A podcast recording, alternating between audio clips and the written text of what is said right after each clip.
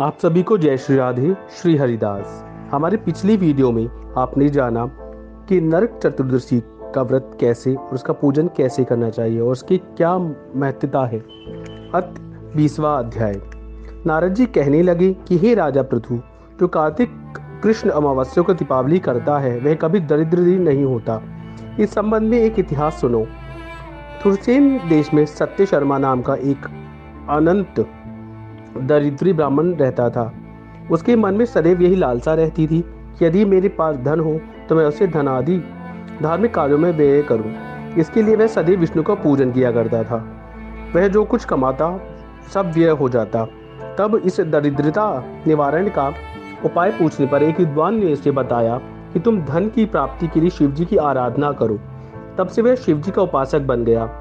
निदान एक वर्ष बीतने पर एक दिन शिवजी ब्राह्मण का रूप धारण कर उसके पास आए और बोले, हे विप्र, धन की प्राप्ति हेतु तुम राजा के पास जाकर उससे वरदान मांगो कि कार्तिक, वधी अमावस्या को हमारी सिवाय और कोई अपने घर में दीप दीपक न जलावे। ब्राह्मण ने ऐसा ही किया और राजा ने उसकी बात स्वीकार कर ली। निदान कार्तिक कृष्ण अमावस्या से एक दिन पूर्व, अर्थात चतुर्दशी को सत्य शर्मा ने राजा के पास जाकर उसको स्मरण कराया तो उसी समय राजा ने सारे शहर में ढिंडोरा पिटवा दिया कि अमावस्या का कोई भी घर में दीपक न जलावे। राजा की आज्ञा अनुसार अमावस्या की रात्रि को किसी ने भी दीपक नहीं जलाया। जब रात्रि को लक्ष्मी जी नगर में आई देख, देखा सारे घर में अंधेरा है मगर एक ब्राह्मण का घर खूब सजा हुआ है। साथ ही दीपा दीपमाला से जगमग हो रहा है।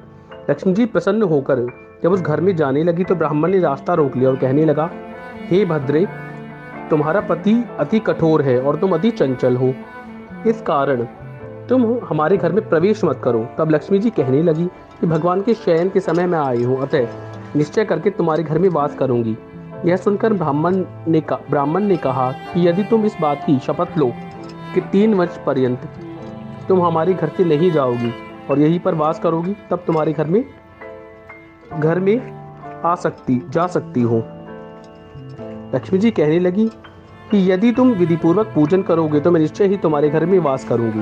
यह सुनकर ब्राह्मण ने पूछा कि मैं किस विधि से तुम्हारा पूजन करूँ? तब लक्ष्मी जी कहने लगी कि कार्तिक, वधि अमावस्या को प्रातःकाल स्नान आदि करके देवता और पितरों का पूजन करो। दिन के तीसरे भाग में श्राद्ध करो। अनेक प्रकार के सुंदर पकवानों से ब्राह्मणों को भोजन कराओ। प्रदोष समय में दीपमाला करो।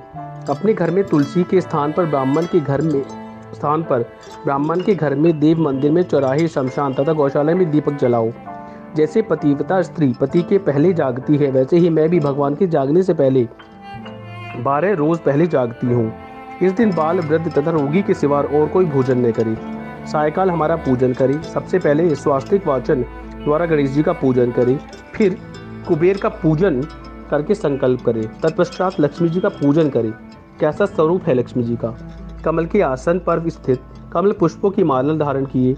कमल जैसे नेत्र वाली, गंभीर नाभि वाली, स्तन के भारतीय नम्र, सुंदर वस्त्र वाली देवताओं के हाथियों द्वारा मणियुक्त घड़ों से स्नान करने वाली।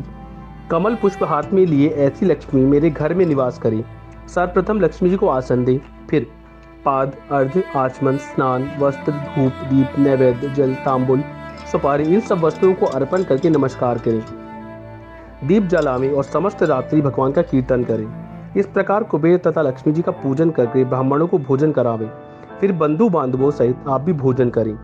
सत्य शर्मा ने विधिवत इसी प्रकार किया, जिससे उसके बहुत सा धन धान हो गया। उसके बाद उसने अनेक यज्ञ भी किए। फिर सत्य शर्मा विरक्त होकर मथुरा जी चला गया और वहीं पर समाधिस्थ होकर विष्णु लोक को प्राप्त हुआ। आशा करता हूँ आपको हमारा वीडियो अच्छा लगा होगा। अगर आपको हमारा वीडियो अच्छा लगा है तो चैनल को सब्सक्राइब करें, वीडियो को लाइक करें फॉलो करें और कमेंट करना ना भूलें। तो मिलते हैं अपने अगले, यानी इक्कीसवें अध्याय, बाईसवें अध्याय में। तब तक के लिए जय श्री राधे, श्री हरिदास।